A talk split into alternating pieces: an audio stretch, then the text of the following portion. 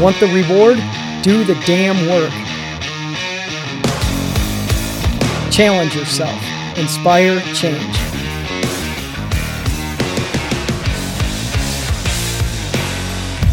Choice, not luck. Hello, everybody. Welcome to another edition of the Racing for Recovery podcast, and I am happy to have my friend, fellow vegan, fellow sober dude, and an overall awesome, talented guy, Moby, on the podcast today. How are you today, buddy? I'm I'm okay. Uh, how are you? I'm good. Um, just okay, or are you good and happy, or what? What's going on? Yeah, uh, it's always a complicated question, um, you know, how, how's someone doing? Because generally speaking, things are good. I mean, I'm healthy. It's a beautiful sunny day here. You know, I'm in Los Angeles. It's warm. It's, you know, Los Angeles in December is paradise. Uh, but I've had some family members dealing with some pretty intense health stuff, and that has been both upsetting, but also a really wonderful reminder, almost self-evidently, about what's important and what's not. Um, you know, there's nothing like, you know, someone you love being in pain and suffering and being scared to make you realize that pretty much almost nothing else matters than looking after the health of the people we love. You know, first of all, I hope everything goes well with that. And once again, I'm, when I was running today, I was thinking of, okay, what am I going to ask Moby and all these things? And I remember when I came on your podcast, I had the same thing in my mind, like, do, do I need to come up with these questions? And just like the first time, it the conversation just flowed. It appears that that's going to happen again today. So, having heard you say that, my question to start this thing today is, how good is it to cope with emotional hardships with a sober mindset today?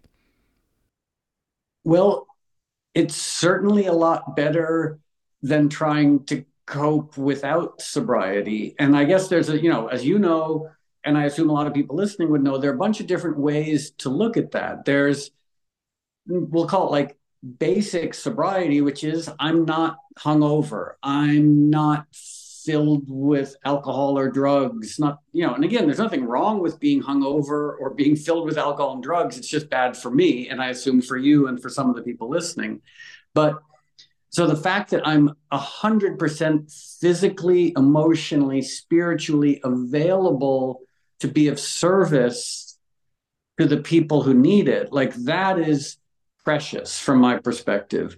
But then, as we both know, the other aspect is, you know, spiritual sobriety, emotional sobriety, you know, the result of doing the twelve steps, the result of prayer and meditation and therapy and eating a healthy, clean, vegan diet, like all of these things in a way are a form of service. And I know, I remember early days in sobriety, my sponsor, you know, this is when I had like six months sober, my sponsor told me that self-care was a form of service. And I was like, huh, that's interesting, because we tend to think of self-care, you know, like getting enough sleep, eating well, exercising, not poisoning ourselves. We tend to think of those things as being a little bit self-indulgent. And he was like, no, in order to be of service, you have to be healthy. You have to take care of yourself. And I remember bringing that up at a meeting, and this bitter old alcoholic laughed at me. Wow. And he was like, that's fucking like hippie nonsense. And I remember thinking like, oh, healthy boundaries. Like, this guy's opinion does not fucking matter to me. Like, his opinion is his opinion. He's a bottomed out old drunk who's angry at the world.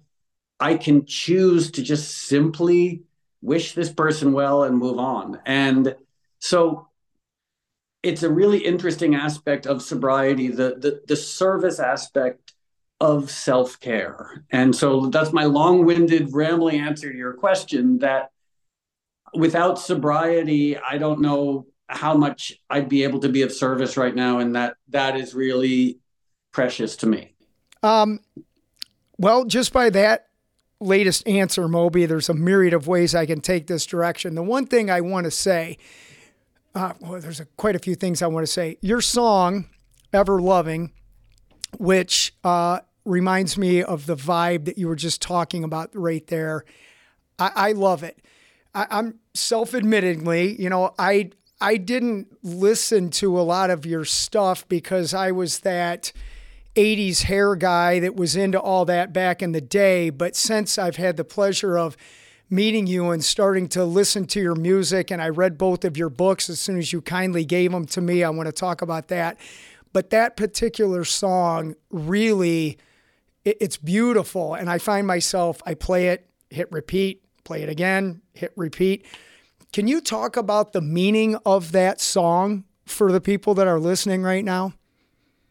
Yeah, it's a tricky one because it doesn't have lyrics. And it's obviously, it's a lot easier to talk about the meaning of a song with lyrics, but so it becomes a little bit more of a, a fun challenge to sort of figure out the meaning of a song that doesn't have words.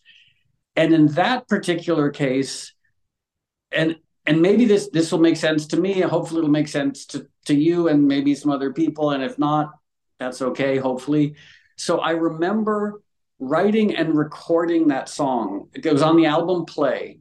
So the year was nineteen ninety-eight. And I was in my studio and I was working on this album, and my life had fallen apart. You know, I was, a, even then, a bottomed out alcoholic. I was going broke. My mom had just died of cancer. I had lost my record deal.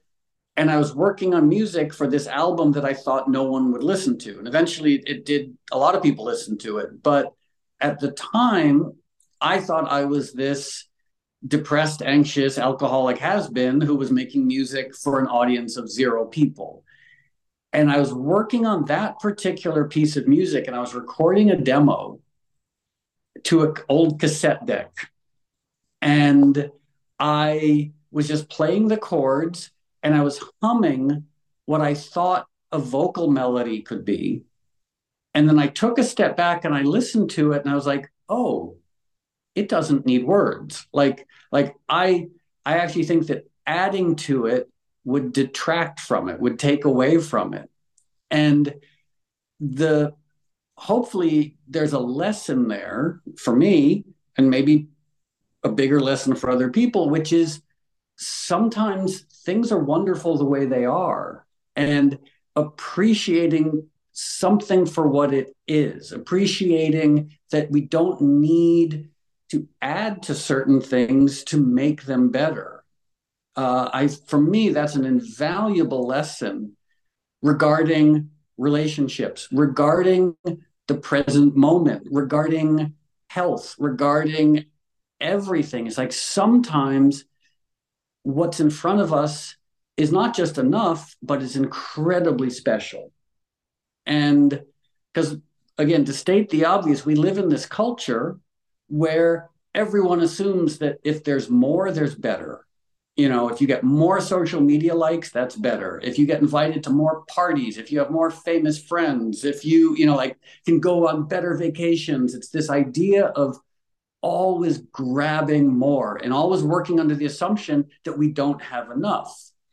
But sometimes we have so much that we're ignoring. And I'm super guilty of this as well. It's like, you know, being in a beautiful environment, being healthy, being surrounded by nature or people that I love, and then sort of being distracted, thinking about what more could I have? And I'm like, rather than focus on what we don't have, why not focus our energies on trying to truly appreciate and be grateful for what we do have? So, and I apologize, all my answers are going to be incredibly long-winded and rambling, and feel free to edit them later for uh, twenty-first century brevity.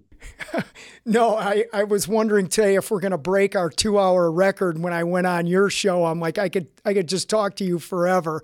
Um, I, I love your long your long answers. It helps me think of my next question.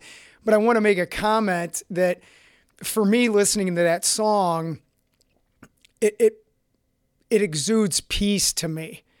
And of everything that I have in my life, my request for more is just more internal peace. And I don't, I think that's possible to have. I mean, it's not about things. It's more about emotions and feelings, and inner peace is my number one biggest um, goal that I want to continuously acquire. And that song, it, to me, that's what it reminds me of. That's why I'm constantly repeat, repeat, repeat. So I thank you for writing that. I, I do want to ask you this with respect to what you were talking about, more stuff. When I was reading in your books about your uh, apartment, I don't know if I should call it a, a, a mansion or an apartment, a big apartment or whatever it was, it was extravagant according to how you were describing that.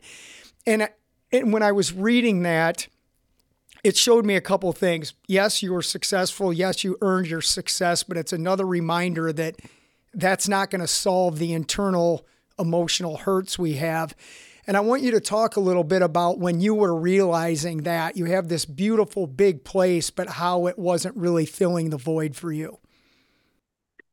Yeah, so I had the same, or I had a very similar upbringing to the majority of us. I grew up poor. I was on, you know, we were on government assistance, and the circumstances almost don't matter. It's just, I grew up with the idea that, you know, when I was a little kid, I was like, well, when I become an adult, if I ever have enough money to buy a house, if I ever have a swimming pool, if I ever have a girlfriend, I will be the happiest person in the world. You know, so in the late eighties, I had left home. I was living in an abandoned factory in a crack neighborhood. I didn't have a bathroom. I didn't have running water. And I was reasonably happy, you know, for someone making two thousand dollars a year and bathing very infrequently. And, but I thought to myself, wow, you know, when things get better, things are going to be so much better. And then in throughout the nineties, things got better. And then in the early two thousands, things got remarkably better. And when I say better, I'm putting air quotes around that in my head, because meaning I was suddenly famous. I was making money. I was traveling around the world. You know, I had an assistant whose only job was sort of like looking after my weird, you know, food and drug needs. And I bought this huge apartment on the Upper West Side. Like, I mean, a ridiculous five level. It's a quintuplex. There, it's such a weird thing.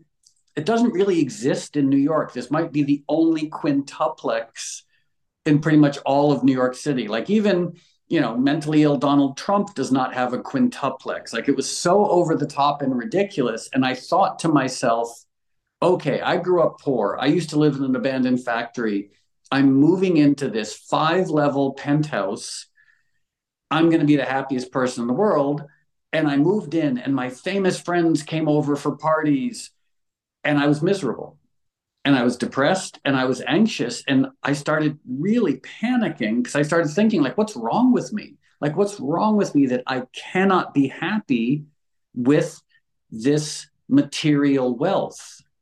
And the realization was, to your point, to what you said earlier, like, material wealth is fine. There's nothing wrong with it, but it doesn't fix much. It it can fix our ability to be warm in the winter. It can fix our ability to have enough calories to eat. It can fix our ability to get some good medical care, but it doesn't fix anything internal. And that was a, ve- for me, it was a very hard lesson to learn, but as is often the case, the hard lessons are the only ones that really matter, the only ones we really benefit from. You know, if things were easy, we'd never learn anything.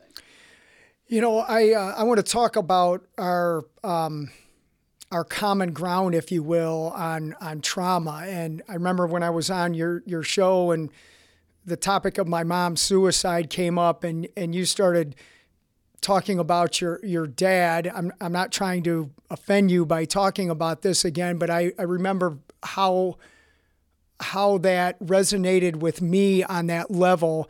Um, Can you talk a little bit about your dad? Because then I want to segue it into a proper healing channel that includes your mom as well. But it was kind of interesting that we both have that same thing on how our parents chose to end their lives. And I'd just like you to share your take on that. Yeah. The, the one thing I will say is because my dad killed himself when I was so young, I don't remember it. You know, it happened when I was around two years old. So it's a really, for me, it's an interesting question. I don't remember it. So I don't know if there was, for me, trauma around it. Um, and I know that your experience was very different. So that's, I, because I didn't, I'm sure I knew my dad, but I don't remember it. And I have no recollection of him. I have no recollection of his death. I have no recollection of the grieving that was going on around me.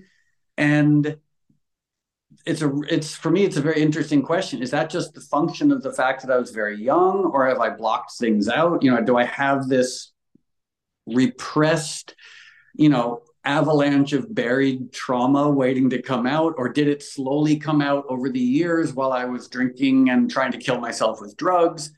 I don't, I don't know. You know, it's so interesting when there's such a central part of who who I am as a person, and I have no awareness of it. So I, I do think, though, that a lot, like as I got older, there was a lot of other trauma in my life that I do remember. And, you know, sort of like, I wonder, it's almost that question of which is more transformational in a bad way, or just transformational. Is it one quick experience of trauma or day-to-day experienced trauma? And I don't, I almost can't speak to that because I just, I don't know. It's when you're, when you're answering that, and I remember you saying this when we first talked about it, I, I'm like you, I can't remember my mom at all, but I, I remember the feelings that I felt, but not even understanding where they were coming from. And transferring that into this next topic I want to talk about a little bit that we really didn't get into last time, and I don't like referring to people as step parents, but you got to say what it is. You know, you had a, a, your mom got remarried, my dad got remarried. I know for me, some of the feelings I had towards my stepmom that were not so good for a number of years, and thankfully they, they are. And I remember in your book when you were talking about the relationship, specifically when your mom was starting to decline because of cancer, about how you viewed your stepfather. And I wonder, you know, if you want to talk about that, like on a, on a healing standpoint of what it was like for you to recognize what was going on in that situation with him.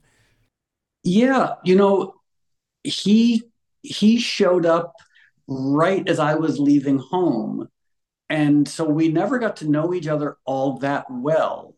Uh, you know, I was, I think they met when I was eighteen or nineteen, and I left home when I was nineteen. So it was almost like a pass the baton sort of thing. Like I, I left the house and he moved in, and it was great. It was, I mean, like in a way it was very simple. And there was almost like on my end, like a comfort knowing that my mom was not going to be alone in this house. Not that the house was like some big Citizen Kane style rambling mansion. It was a very small two bedroom suburban, you know, house in a crummy neighborhood, but still there was this sense of like, oh great, she has someone to watch T V with. She has someone to go to Stop and Shop with. She has someone to, you know, go on holidays with. And the holidays might just be like getting in the car and driving to North Carolina and looking at birds, who knows. But, uh, there was a piece that came with that. And then when she became sick with what I call everything cancer, you know, it was lung cancer that became just metastasized everywhere. He, because he had been, he had worked in hospitals, he knew exactly what to do. And that to me was like a godsend, you know, to have a stepfather who had worked in hospitals and knew how exactly to take care of my mom as she was declining and getting sick. Like that was, yeah, I mean, I I feel like he earned his place in whatever upper echelon of heaven there is by being so, I don't know, remarkable and caring as she was declining. Because as anyone knows who's been around people with serious cancer as they decline, it's horrifying. And I, yeah, I mean, every, the physical aspects, the emotional aspects, the change in personality, the, I mean, it's, it's horrifying. And he stood there day in, day out, minute by minute, and just took care of her. And it was really remarkable. Well, I am going to, at some point, segue into how being vegan helps with cancers and all these other problems. But one last somewhat difficult question that I think is a positive question. Tell us what the greatest thing your mom taught you that you st- that even you even think is more impactful today. Huh. Um. Yeah, that's so interesting. Because she taught me, I mean, there weren't a lot of direct lessons. Like, we didn't have the sort of relationship where she would sit me down and say, son, let me impart wisdom to you. Um, I do remember, and I don't want to dismiss it, but it's a, the first thing that comes to mind is she was a big fan of some of the Borscht Belt comedians, because half my family's Jewish. Unfortunately, I'm not, like, she and I were not Jewish, even though half my family, I have a very complicated family where like half of us are New England WASPs and the other half are South American Jews. So I basically grew up in like a WASPy Jewish family, and a lot of the combination of comedy of like, you know, Jewish Borscht Belt comedy, like the Jackie Mason School of Comedy. And then that's one side. And the other side was like more the Bob Newhart side of comedy. And I remember my mom saying one thing that I think she had heard some comedian say. She said, okay, if it hurts when you go like this, don't go like this. And it was, I was like, oh, that's kind of interesting. And of course, there are sometimes we should do what hurts, but also it's sort of a basic wisdom, like, yeah, if you're if you're doing something stupid that's hurting you, maybe it's time to stop doing that stupid thing. Um, have you, Moby, that is classic. Have you by any chance, excuse me, and I just showed it in one of our Racing for Recovery educational groups the other day, the Bob Newhart skit, Stop It. Have you seen that?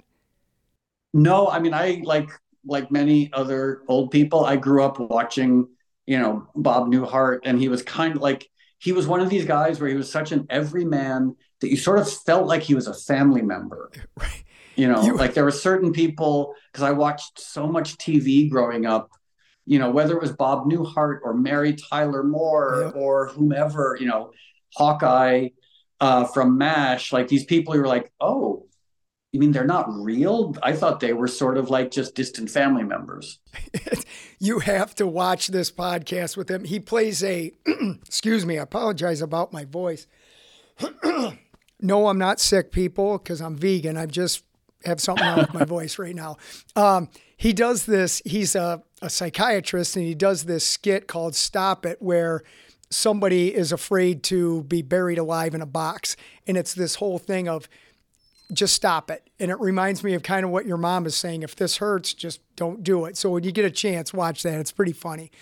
Um, anyway, let's talk about how you became vegan and how awesome it is to be vegan. Yeah. I mean, again, I grew up eating the same food as everybody else, except I probably ate even more disgusting food. Like till the time I was nineteen, I loved, you know, bacon and sausages and bologna and going to Burger King and going to McDonald's and, you know, going to Wendy's and getting, you know, a Frosty and dipping my hamburger in the Frosty. Like I was just a gross suburban kid eating any disgusting thing I could get my hands on. Um, I don't think I ate a real vegetable until I was maybe nineteen or twenty years old, you know, and the only, my, the only vegetables I ate were like tomato sauce on pizza and, and occasionally a piece of lettuce drenched in salad dressing. So I just, food for me was like, indulgent garbage the way it is for the majority of people in the Western or the whole world. And, but I also loved animals, you know, starting when I was very young. My mom and I and our family, we had a ton of rescued animals. You know, we had rescued dogs, rescued cats, rescued lab rats, rescued mice. Re- we bought an iguana that, that a pet store couldn't give away. You know, we just surrounded by all these animals, and I loved them. I loved them so unconditionally, but I also ate animals because that is our cultural paradigm, you know, to love animals, to not want to hurt animals, but also to eat animals. And when I was nineteen, I was petting a rescue cat that we had named Tucker, who I'd found at the dump in Darien, Connecticut. And all of a sudden, the scales fell from my eyes and my brain was connected and healed. Because I simply realized if I love animals and if I care about animals and if I don't want animals to suffer, I shouldn't be contributing to their suffering and death, and I shouldn't be eating them. And so that was nineteen eighty-four when I went vegetarian. And then a couple of years later, I was reading a book, Diet for a New America by John Robbins. And I realized, okay, raising animals for meat is clearly causing a lot of suffering and death, but using animals for dairy causes almost more suffering, right? Because they're kept alive and they're kept in horrifying conditions. And so I went vegan, you know, November nineteen eighty-seven. So that was, my math is not great, but I think now I've been vegan for thirty-six years. Wow. Unbelievable.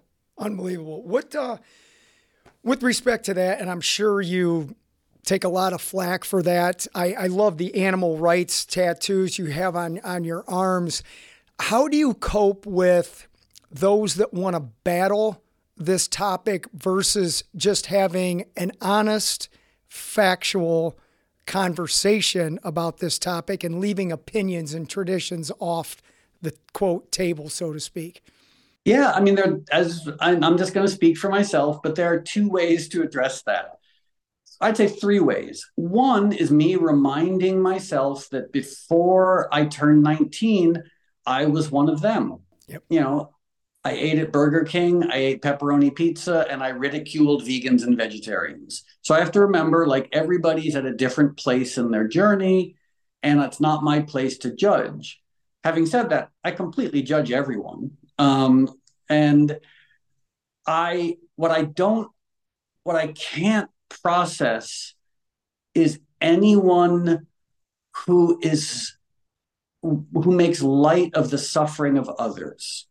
You know, so for example, when someone finds out you're vegan and they say mm, bacon, I'm like, well, one, that's just a lame joke, but two, you're reveling in the suffering of a sentient being. Wow. And as we know, like, if you are an F B I profiler, the first test to figure out if someone is a psychopath is, have they tortured animals? How do they feel about animal suffering? Like, that's basically F B I profiling one oh one. Psychopaths hurt animals, and psychopaths do not have empathy when it comes to the suffering of animals. So it's really hard when someone makes light of the suffering of an animal. I'm like, oh, according to the F B I and most clinicians, you're a fucking psychopath because you have just made light of the suffering of a sentient being. Yeah.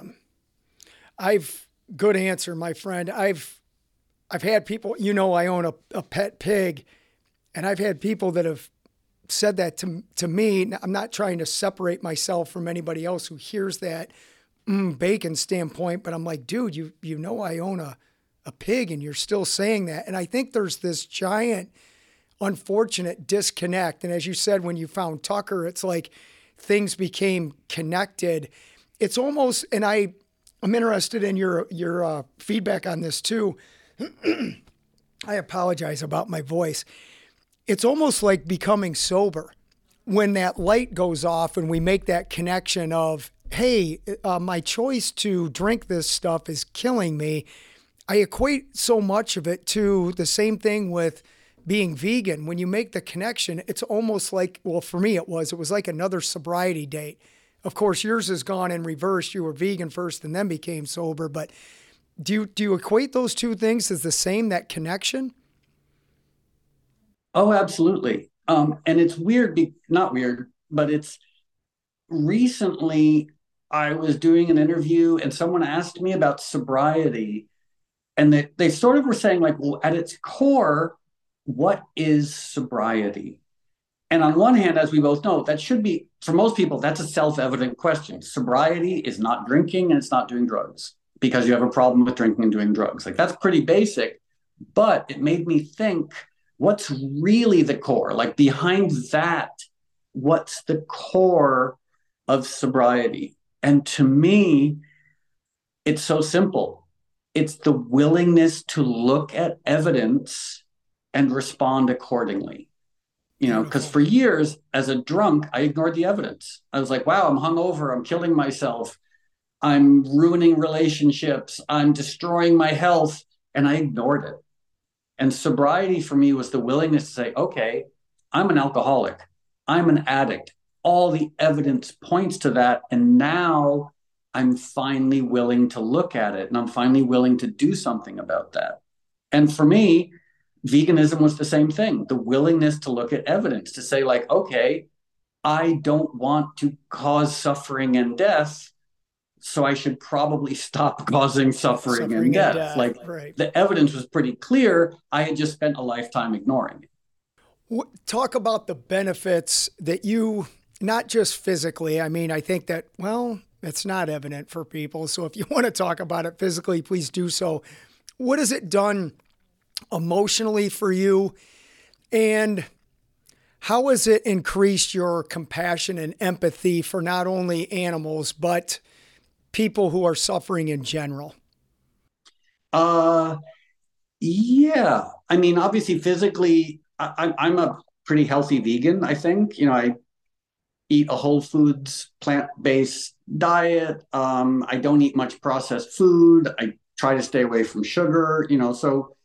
I'm, you know, a, a, you know, I'm definitely not a junk food vegan. Not there's anything wrong with junk food vegans, but I like, I like broccoli. I like cabbage. I like, you know, whole foods. I like brown rice and black beans. So the health aspects are great. Like, I went to the doctor recently and I'm like, I'm fifty-eight years old. And he's like, you've never been on medication. I was like, yeah, nothing wrong with medication, but I don't need it. Why would I ever be on it? Right. So, um, and I'm not anti-doctors, I'm not anti-Western medicine, but if you can avoid getting sick, why not? You know, it's just better.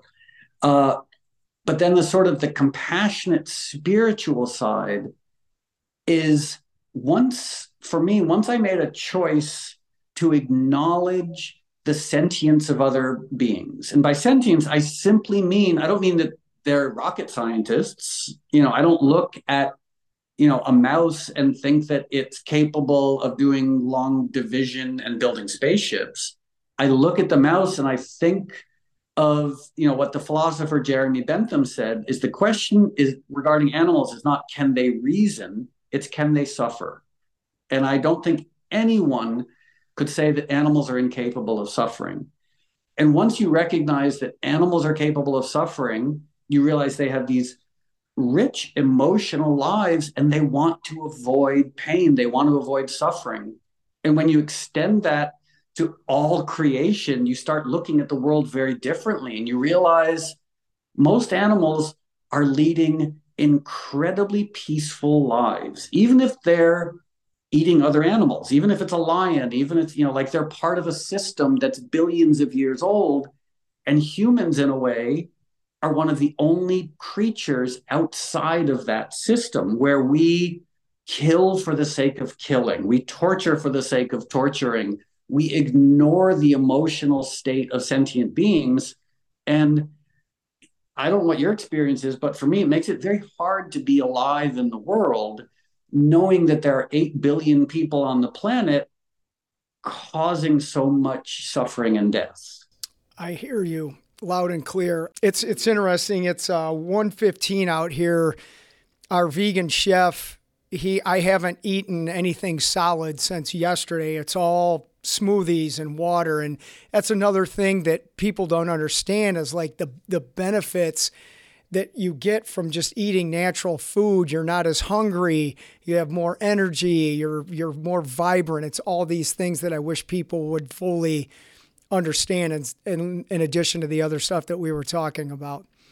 Yeah, I mean, the the vegan, the consequences of our current food system are so disastrous. I mean, obviously regarding health, I mean, Harvard Medical had a study a few years ago in The Lancet, which is, you know, this amazing journal out of the U K, about how ninety percent of our healthcare spending is lifestyle related.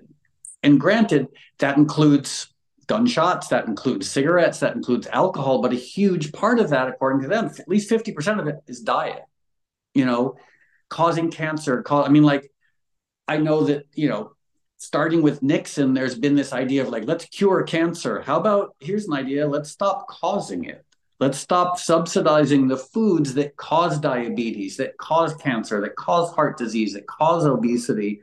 So it is sort of mind-boggling when you take a step back and you look at meat and dairy production and you realize, okay, sure, it's killing a trillion animals a year, but it's also making humans sick and sad. It's causing antibiotic resistance. It's destroying workers, you know, who work in meat and dairy production. I mean, it's the third leading cause of climate change. Like, it's such a horrifying industry, but yet we subsidize it. And yeah. it's and we support it. And people will yell at you if you say to them, hey, maybe we should stop using animals for food. They're like, how dare you? It's our right to kill and torture and destroy our health and destroy the only home we have. I'm like, Dad, what insanity are we living through? I agree. And I was thinking of that when you're talking the the the global impact that we're having. And I know, you know, water is now a topic that comes up. I, I remember my grandma years ago, before she passed, was telling me, you know, someday we're going to be having wars over water.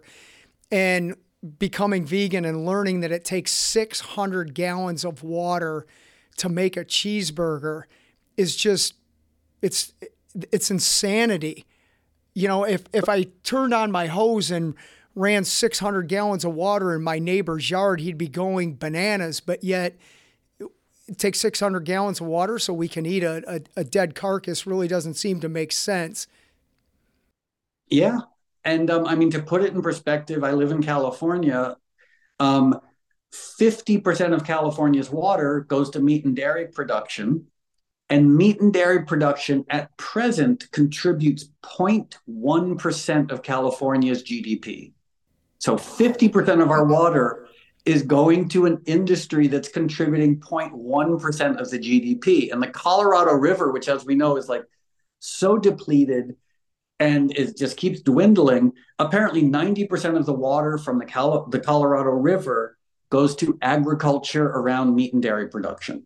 So, and I've tried, at this point, I don't know what to do because I've had conversations with governors. I've had conversations with policymakers, and their response is so idiotic. Their response is, oh, yeah, well, you can't touch meat and dairy. I'm like, you mean you can't touch this industry that's using all your water and destroying the climate and making people fat, sick, and miserable and killing animals? It seems like that should be the first thing we should be touching, but no politi- it's the third rail. No politician will ever, except maybe Cory Booker, no one will ever say our current system of food production is so stupid and destructive, we need to change.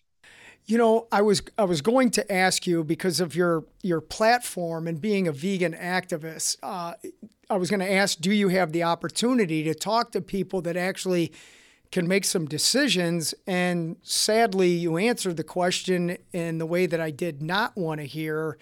Have you, when you're having these conversations, is there, do you walk away feeling hopeless in this? Or where is yeah. the hope that things can change? I'd say I feel ninety-nine percent hopeless, one percent hopeful. And the one percent hopeful is a result of, like, for example, I, uh, Lindsay and I were in D C recently, and we were talking to some amazing organizations And I almost don't want to make, name the organizations because me being associated with them could hurt them. Like, they're bipartisan organizations. They deal with Republicans. They deal with Democrats. They don't need, you know, a radical vegan with animal rights tattoos standing up for them. But let's say there's some amazing organizations in D C who I'm very happy to support anonymously so as not to mess up what they're doing. And these people are smart, and they are D C natives, and they're working on policy. They're working with the U S D A. They're working with Tom Vilsack. They're working to, insofar as they can, move the needle away from the current system. But that's one percent. The other ninety-nine percent is just people accepting that we have a status quo around food production that destroys literally everything it touches.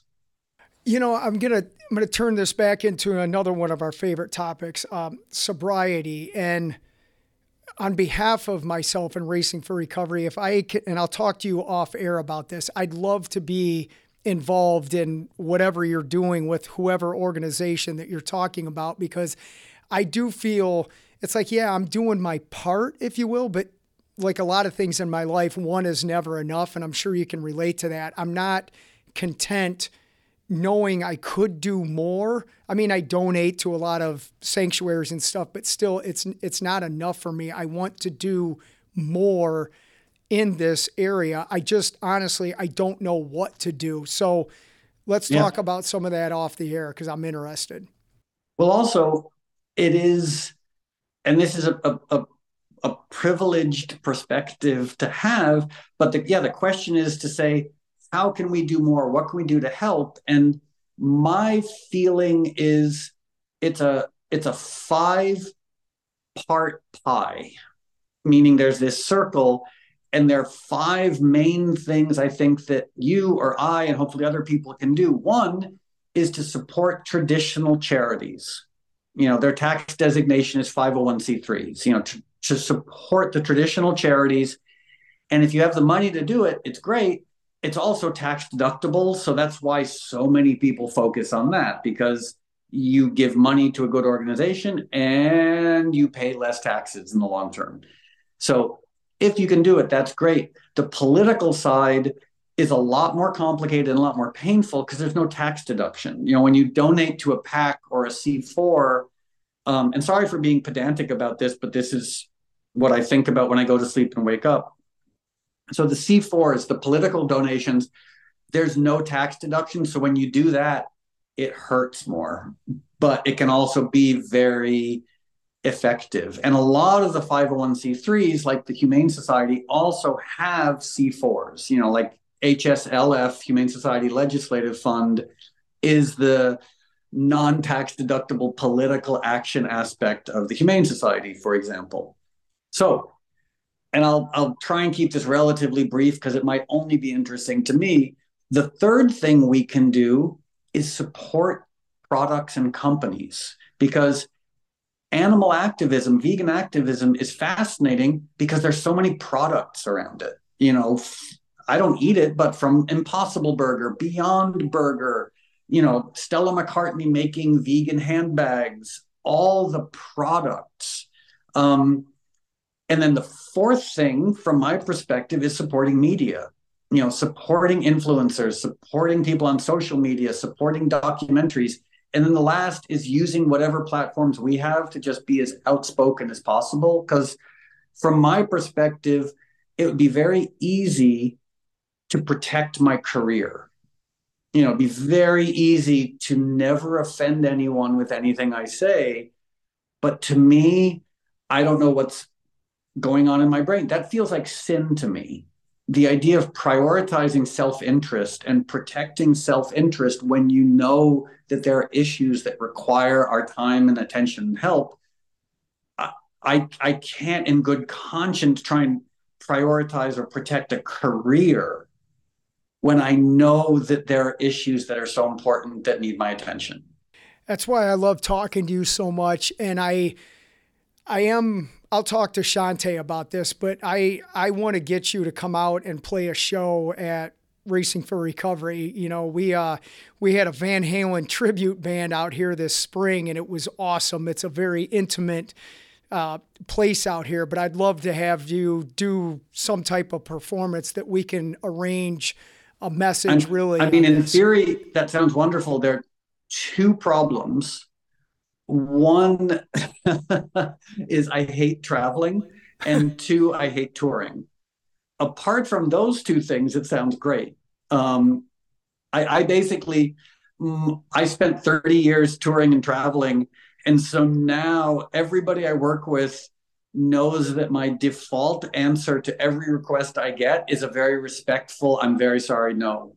Um, I, yeah, I might do some limited touring next year with the money going to charity, but I have spent years now becoming a master at saying no to everything that's offered to me. Well, no is an example of self-care too.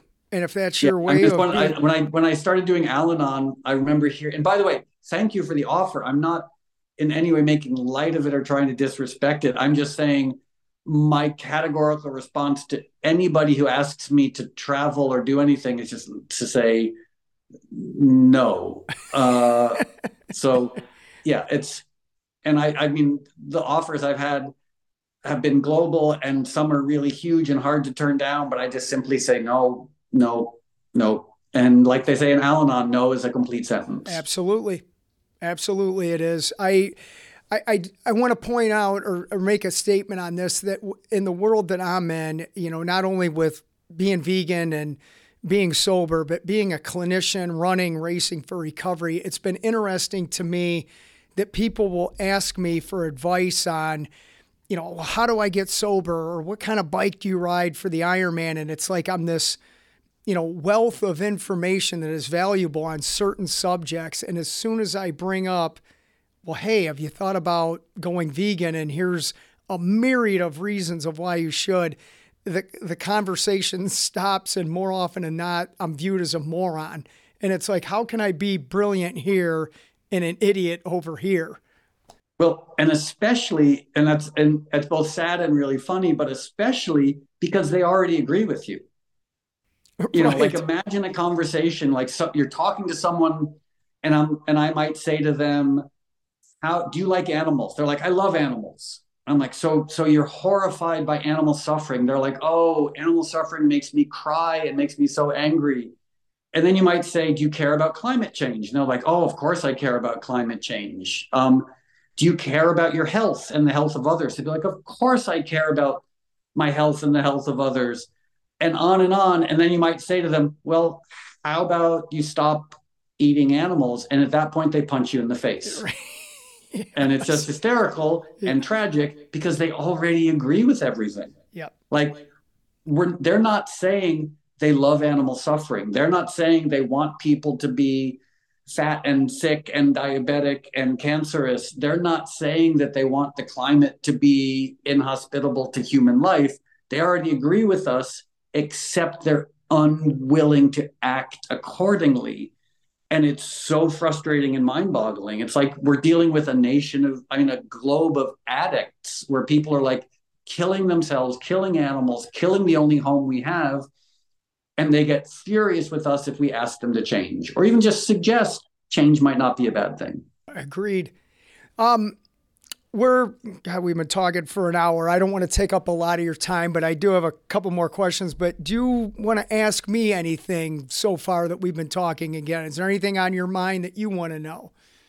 Oh, well, luckily, I mean, we spent two hours here at my house talking. So, and also maybe I'm just a self-involved only child narcissist, but I feel like, yeah, like we had such a great conversation yeah. here that, um, I, you know, I went through, I had a long list of questions before we met, and happily you answered all of them. Right. It's, um, I, I remember you calling yourself a narcissist before. I thought that was funny. Um, I do. Let, let's talk about sobriety, and then I'll let you go.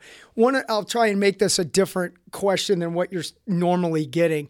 Are there any struggles? And I'm not talking about, yeah, I'm going to drink again.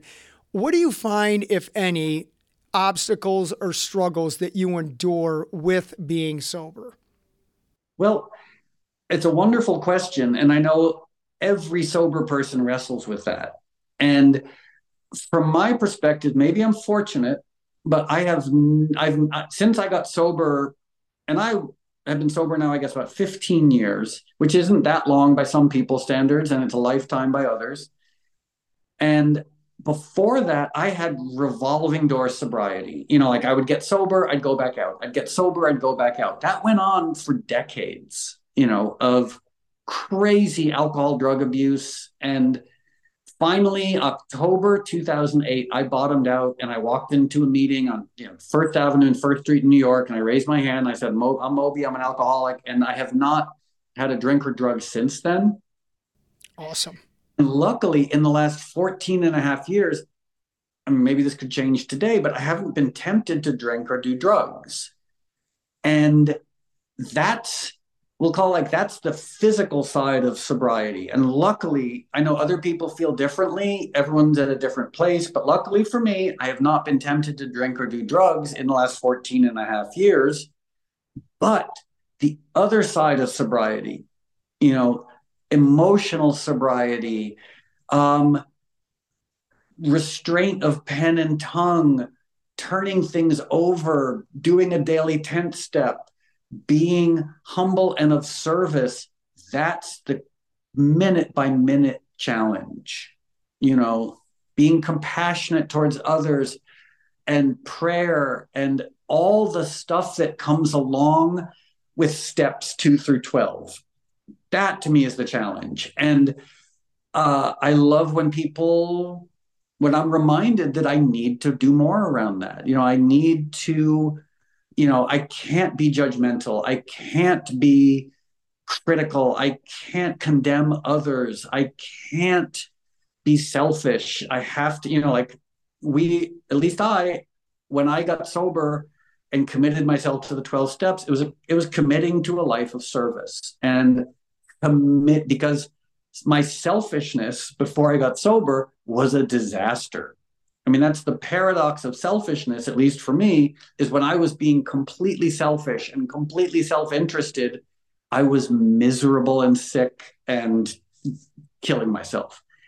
When I remind myself to be of service, when I remind myself to live in the eleventh, I mean, the first step is the only one I have to do perfectly. As we know, the other eleven, they're there to remind us how we live good lives. And as long as I'm there, things have a much better chance of being okay. You know, I'm I'm fortunate like you. I've never had a desire to use since the day I put it down. It's this other stuff that we're we're talking about. I I I live my life on empathy, humility, and gratitude. We talked about this before, but when you, when you're in tune to those three words, and if if you really pay attention, like every scenario that's going on, I find I can at least find two of those words. Sometimes I hit the trifecta, and if it's, it's all three of those that are going on. I I will say that the it's kind of like with being vegan, in a way. One of the things that is just it's hard, it's hard to watch people suffer when all they have to do is stop one thing that's going to give them the opportunity to end the suffering. That's that would be the hardest thing for me to watch. Yeah, I mean, that's why I'm, as we say in Los Angeles, I'm a double winner, which is an ironic term, meaning I go to A A and Al-Anon. Um, you know, my Al-Anon issues probably started before I was born. And I would, I love your list of, um, was it, wait, empathy, gratitude, and humility. What was the other? Humility. Humility. The two things I personally add to that are service, mm-hmm. um, because to me, that's my easy way of going out into the world. Is when I don't know what to do, turn it over and try, just ask to be of service.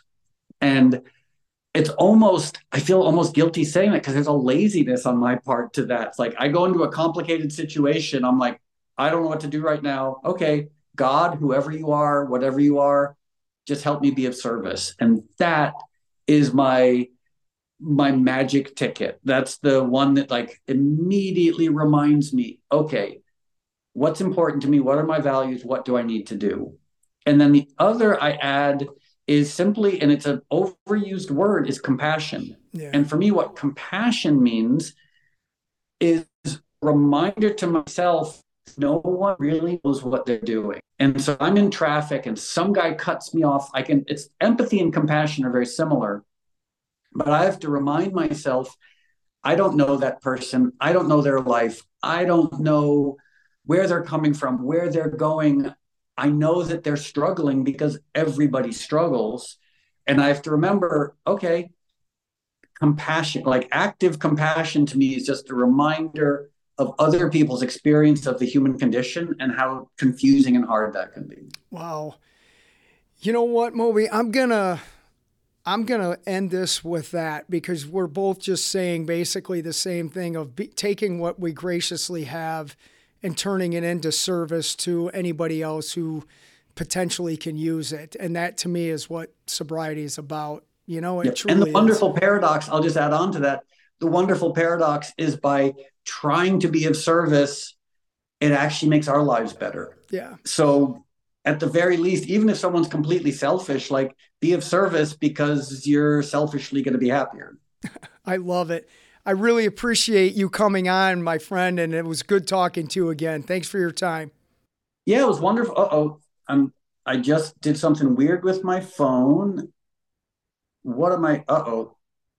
Are you still there? I hear you. You've just frozen in some. There you are. Oh, there I am. Yeah, okay. There you are. I pushed. I, yeah, I, I pushed something weird on my phone, and everybody disappeared. Um, so I, I, for a brief moment, was in the existential void, but now, thank goodness, I'm back. That's awesome. Okay. Well, have a wonderful time at your holiday party. I hope everyone enjoys wearing pajamas and. Uh, Yeah, and then have a great holiday season, and I will hopefully see you sometime soon. Okay, buddy. Take care. Good talking to you. Bye. Bye. That was an awesome time talking to Moby. I hope you guys learned a lot, both with sobriety and veganism, and overall just good conversation. If you or a loved one is having some trouble, Racing for Recovery is the place. Give us a call, four one nine, eight two four, eight four six two. Check out the other Racing for Recovery podcasts on our YouTube channel. Please subscribe to it and share it with others so they can get the help that you received today. Thanks a lot. Have a good day.